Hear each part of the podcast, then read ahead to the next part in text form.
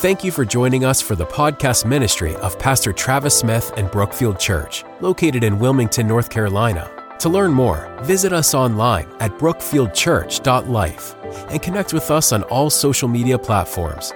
We hope you enjoyed today's broadcast. Thank you so much for joining me today. I want to teach a message titled Surviving the Stretch, and I'm going to read out of Exodus chapter 33. You know, for a lot of us, this has been a tough season. And for many, it's been a stretching season.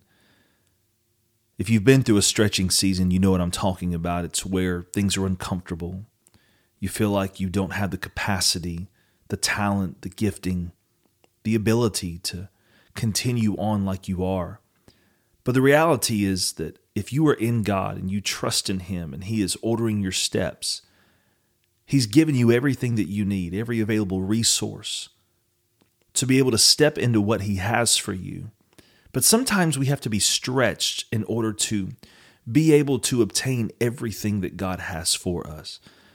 So I want to read from a very familiar story in Exodus chapter 33 today. And this is after Moses had gone up several times. I believe this is actually the eighth ascent up the mountain for Moses. And, you know, he had already received the Ten Commandments. They had built the golden calf. The people are going crazy. Carnality was just running rampant. And I can't imagine as a leader what Moses was feeling, what he was thinking, the frustration, the anxiety, trying to deal with the frustrations of the people, but also trying to be obedient to God. Many of you that are in leadership and management, even in your own homes when you're trying to lead your kids, it can be very tough sometimes to find that fine line between dealing with the very natural and real issues of life and of people, but also finding that place of obedience in God. And so I want to read beginning at verse 12 in Exodus chapter 33 as we talk about surviving the stretch. And it says, Moses said to the Lord, You have been telling me, lead these people, but you have not let me know whom you will send with me. You have said, I know you by name, and you have found favor with me. If you are pleased with me, teach me your ways, so that I may know you and continue to find favor with you. You know, one time favor is good, but lifetime favor is better. Moses is saying, God, hey, listen, you, you're telling me that I, I needed to do this and I needed to do that. And you said that you know me by name. You said that I found favor with you. So teach me, God. If, if that's the case, teach me what I have done so that I can stay in your favor. See, it's one thing to stumble into luck or into one time favor, but it's something completely different to learn how to live in favor, to stay in the favor of God. Not that I advocate for this at all, but you know, you could go down to your local convenience store today and you could purchase a scratch off ticket or a Powerball ticket and you know, you may stumble into some one-time luck or favor. But it's another thing to learn the principles of investing and how to make your income and your resources work for you to provide even more resources. It's the same way spiritually. You know, we can do things right for a few days or a few weeks or even a few months or for some of us several years, but the reality is that when we hide the word of God in our heart, it says that we, we, we hide his word in our heart that we might not sin against him. And we begin to learn his voice. We begin to learn his ways. And when we discipline ourselves and we learn the ways of the Father, we begin to walk in that supernatural favor. You know, in the church world, we love to use the word blessing. We use it so much that it's almost lost its luster, its, its meaning. But when you actually ask God for his blessing, or when you begin to pronounce a blessing, blessing on someone else. What you're actually asking for, what that word actually means, is supernatural favor. So when you ask for God's blessing on your life, on your home, on your family, or you try to bless someone else, what you're really doing is you're asking God for the supernatural favor of heaven to be on them. And so it's so powerful to me that Moses was wise enough here to say, God, you just said that I have found favor in you. Well, well if that's correct, if you really are pleased, pleased with me. Teach me your ways. He didn't assume that he just knew it all. He didn't assume that he had arrived, but he humbled himself and said, God, if, if that's true, then teach me. Teach me so that I can continue to find favor with you, to stay in favor with you. Then in verse 14, the Lord replies, He says, My presence will go with you, and I will give you rest. Is there anyone else out there that you could use some real rest right now? I know I could. Life can be tough. It can be difficult trying to make ends meet, trying to lead your family, trying to be a, a, husband, a wife, a brother, a sister, a son, a daughter. It can be very difficult and even become weary sometimes. I think one of the biggest lies that we've told people in the church world is that God will never put more on us than we can bear. You know, that's really not in the Bible. But what it does say is that He will not put any temptation on us that we're not able to withstand, where He won't make a way of escape. I want to tell you today that there's real rest in the glory of God. There's real rest in the presence of God. There's real rest in the ways of God. And if you need rest today, it comes from having the discipline to hide His word in your heart, to spend time in prayer, to fast. That's where our true rest comes from. Then in verse 15, Moses said to him, If your presence does not go with us, do not send us up from here. How will anyone know that you are pleased with me and with your people unless you go with us? What else will distinguish me and your people from all other people on the face of the earth? You know, in a culture of carnality, I want to know, even in the body of Christ, what is distinguishing you from everyone else on earth? What distinguishes you and I from even other church people during an extremely carnal time that we're in? You know, carnality is not just running rampant in the world and in our nation, it's also running rampant in the church. We want to satisfy our flesh with the things that we watch, the things we listen to, the way we speak, our attitudes, while at the same time wanting the blessing of God on our life. But many of us have not really stopped to do what Moses has done and said, Hey, God, what can I do? Teach me your ways so that I can find favor in you. Is there anything that's distinguishing you from everyone else around you? Is there anything that's distinguishing you from everyone else in the so called church world? Can people look at you and tell that there's favor on your life? Can people look at you and listen to you and watch the way that you carry and conduct yourself and tell that you have spent time with the Lord? Then in verse 17, the Lord said to Moses, I will do the very thing that you have asked, because I'm pleased with you, and I know you by name. And then Moses said, Now show me your glory. Moses asks a bold thing of God. This is just an incredibly bold prayer that Moses prays here. You know, sometimes I think that we pray too small of prayers. I've learned that in this season that I've been in, that my prayers have been way too small all of my life. And it's just been in the last year to year and a half that God has really begun to deal with me about how big He really is and how small I really viewed Him. And I began just expanding my prayers, expanding my belief. And there's not been one time yet where God has not yet to meet me where I needed him. There's not been one prayer that I've prayed where God has not supernaturally showed up and provided and just opened doors and opened opportunities and uh, just brought resources to our ministry that just out of nowhere, out of absolutely nowhere, he has just supernaturally blessed our lives and our ministry. See, we serve a big God, and I believe He's looking for people in this season who have the faith, the boldness, the audacity to believe Him for bold, big things. You know, there was another man who prayed a big, bold prayer. It's a very simple prayer. It's a man that we know very little about. We hear nothing about him before this scripture, and we hear nothing about him again after this scripture. It's in the book of First Chronicles. And, you know, they're literally just reading all these names of Israelite descendants, and it's nothing but names for three and a half chapters. And then all of a sudden, all of a sudden, after writing mainly just names for three and a half chapters, the writer says, Hey, I got to stop here for a second because there's something you need to know about this man named Jabez. You know, when God interrupts something, it's usually for a significant purpose. There's nothing before this verse about Jabez, there's nothing after this verse about him. But there's something so significant about this man, his prayer and what God did for him that it caused an interruption in the scripture. In First Chronicles chapter 4, verses 9 and 10, it says Jabez was more honorable than his brothers. His mother had named him Jabez, saying, I gave birth to him in pain. Jabez cried out to the God of Israel, O God, that you would bless me and enlarge my territory let your hand be with me, and keep me from harm so that I will be free from pain. And God granted his request. When was the last time that you asked God to do something that bold for you? You see, many people think that it's selfish to ask God for big things, but why? The Bible says that He owns the cattle on a, a thousand hills. I sometimes when I use that scripture, I like to kind of modernize it for the culture we live in and say that He owns the Cadillacs on a thousand lots. In other words, God owns it all. He He owns it all. Everything, the, the earth is His and the fullness thereof.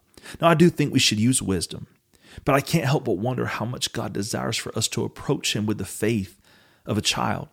You know, I love being a dad. And when my son was really small, he had a certain way of asking for things, especially things that he thought were big things to him. When he wanted something that he wasn't sure if he could really have, he wouldn't just come out and say, Daddy, I, want that. Daddy, can I have that? He would say, Daddy, I think I can have, and fill in the blank. Daddy, I think I can have that action figure. Daddy, I think I can have that snack. Daddy, I think I can get that game. And I loved it when he did this for several reasons. You know, first the innocence in which that he said it, it was so captivating to my heart. Even if it wasn't something that was within my power to do, it made me want to figure out a way to give it to him because of the innocence that he approached me with. And it was also the wording. You know, he didn't come to me saying, Daddy, you better give me this. Daddy, I want this right now. See, this was his way of asking me for it. And sometimes I had to say no. And when I did say no, he wouldn't question me on it. He would trust that I had a reason. He really was very good about that as a very young child. But what I loved about this more than anything is that when he would approach me and ask me, Daddy, I think I can have. He was believing that whatever he was asking me for was within the parameters and the ability that I would have to give him. In other words, it was limitless what his dad could provide for him.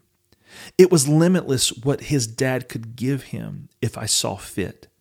And I can't help but wonder how much more will God give us if we would just approach him that way? You know, Matthew chapter 7 verses 7 through 12, it says that ask and it will be given to you, seek and you will find, knock and the door will be open to you. For everyone who asks receives, the one who seeks finds, and the one who knocks, the door will be opened.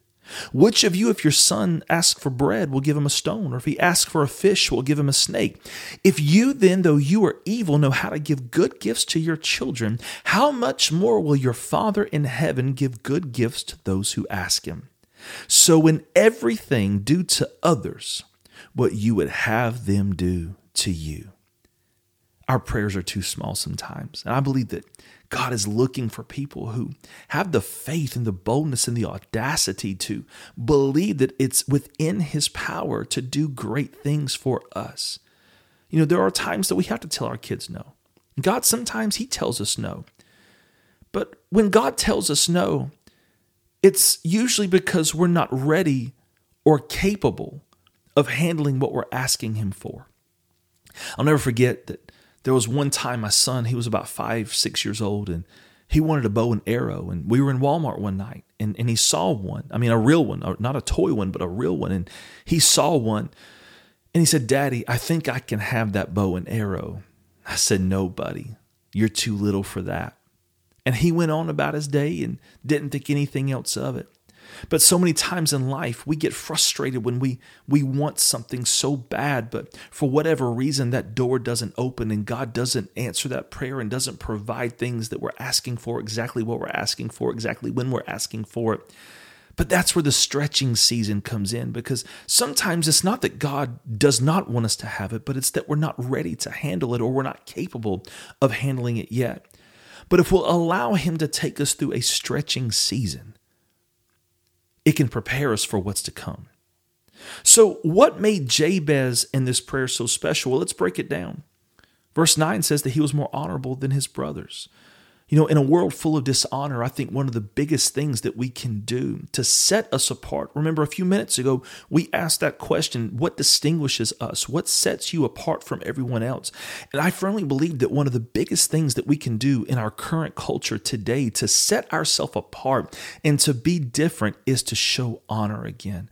We live in a world, in a culture, in a nation that is so full of dishonor. And I believe that if we learn to be a a people that seek to restore honor once again, that it will distinguish us from everyone else. We need honor for our teachers again, honor for our officers, our pastors, our coaches, honor for those over us, honor for those who can't do anything for us, honor for our mothers, our fathers, for our spouses, for our children. We need to become people of honor again. Verse 9 says that his mother named him Jabez, saying, I gave birth to him in pain. You know, Jabez's name literally means pain. She likely had a difficult time birthing him. He's probably a big baby. Can you imagine having to go through elementary, middle, and high school with the name Pain? Can you imagine the teasing that would have caused? And you know, back in Jabez's time, names were very important. Often your name really would, would dictate what your future held for you. So he was probably bullied and teased as a child. But what I love about this prayer is that he refused to let his past and past labels define him. He refused to be defined by what he was birthed in. You see, Jabez didn't pray, God, change my name. He didn't make excuses for his past, but instead of being defined by his past and his name, he chose to ask God to prepare him for his future. He refused to let his past determine his future. He refused to let what everyone else called him up to this point determine the destiny that he would walk in. So stop letting your past mistakes determine your future favor. In verse 10, Jabez cries out, he says, O God of Israel, that you would bless me and enlarge my territory. You know, I've heard this preached a lot as as I've grown up in church and man, it makes for some great preaching material. And I believe it. You know, we preach enlarge our territory. God, give us more, trust us with more. And at first glance, the idea of enlarging our territory sounds like a great thing until we really consider what that means. You see, more land means more mowing. More grass means more watering, more fertilizing, more maintenance, more work. The Bible says that to whom much is given, much is required. And we're quick in the church world to ask God for the blessing, to ask Him for the favor, to ask Him to enlarge our territory until we actually learn what that means. You see, we want to see God in the fire, but we don't want to be thrown in the furnace. We want to believe that God can shut the mouths of lions, but we don't want to be thrown in the den. We want the favor of God that we dreamt about, but we don't want to be betrayed by those who can't handle the favor and calling on our life. We want the healing, but we don't want to press through the crowd to touch the hem of his garment.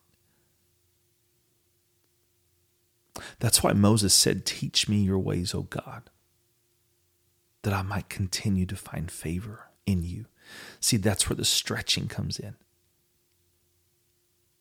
Because a lot of times, the things that we want in our life and the things that we want to see God do, the miracles we want Him to perform, and the, the blessings that we want Him to bestow on our life and on our family, on our home, many times we're not ready to handle what we're asking Him for. And that's why God sometimes will allow us to go through seasons that stretch us to prepare us. What if everything that you've been praying for, fasting for, believing for, what if it was about to come to pass? Would you be able to handle it right now? I mean, really think about that. Think about everything that you've been praying for, everything that you've been asking God for. If He actually were to give you everything that you wanted and everything that you asked for, are you really mature enough to handle it right now? Are you really prepared for what your answered prayers might bring your way. Again, back to Exodus 33 17 and 18. The Lord said to Moses, I will do the very thing that you've asked, because I'm pleased with you and I know you by name. And then Moses said, Now show me your glory. Moses asks to see God's glory. Let's put that in perspective here what he's really asking for. This is something that would literally kill a human because we couldn't withstand the physical glory of God with our own eyes. But Moses is bold enough to ask God for it anyway. And here's what happens you go down to Exodus chapter 34. The Lord says to Moses, Chisel out two stone tablets like the first ones, and I will write on them the words that were on the first tablets which you broke. Be ready in the morning, then come up to Mount Sinai. Present yourself to me there on top of the mountain. No one is to come with you or be seen anywhere on the mountain. Not even the flocks and herds may graze in front of the mountain. So Moses chiseled out two stone tablets like the first ones and went up Mount Sinai early in the morning, as the Lord had commanded him. And he carried the two stone tablets in his hands. In other words, Moses didn't just ask God for something big, but he made preparations. Moses asked to see God's glory. Oftentimes, we're guilty of this. We want to ask God for something big, something bold, but we just want God to just do it. We treat him like he's our genie in a lamp. But what we have to understand is oftentimes to get what we're believing God for, we have to make preparations. We have a part, just as much of a part in our miracle, in our answered prayer as God does. You see, Moses had to do a lot for God to be able to bless him and, and, and to show him his glory. He had to make preparations. They literally had to reroute the animals so that the animals didn't cross where God told them not to graze. Preparations had to be made on so many strategic levels for Moses to be able to get what he asked God for. How often are we guilty of asking God for something that we have not prepared for? Moses asked, then he prepared, and then look at what God did. Then the Lord came down in the cloud and stood there with him and proclaimed his name, the Lord. God desires to do good things for his children, but we have to live honorably. We have to love what God loves. We have to hate what God hates. We have to learn to see people and situations the way that God sees them. We have to have faith. We have to be willing to ask God for things that we don't have the means to provide for ourselves. And we have to be careful that we don't curse the seasons that we're in, especially the tough seasons because those could be the very seasons, the very catalysts that God is choosing to use to prepare us for our greatest blessing. You see, when we ask for God's blessing the way that Jabez did, we're not asking for more of what we're able to give ourselves within our own means, but we're sincerely asking for the kind of good things that only God has the power to give us. That's why the Bible says that the Lord's blessing is our greatest wealth, Proverbs 10 22. And when our hearts are pure, there's nothing that we should be afraid to ask God for. Jabez was honorable enough, bold enough to ask God to do a big thing, and God granted his request. So, how do we prepare for what God truly desires to do for, in, and through us? Well, it's simple. Matthew 6:33, but seek ye first the kingdom of God and his righteousness, and all these things shall be added unto you.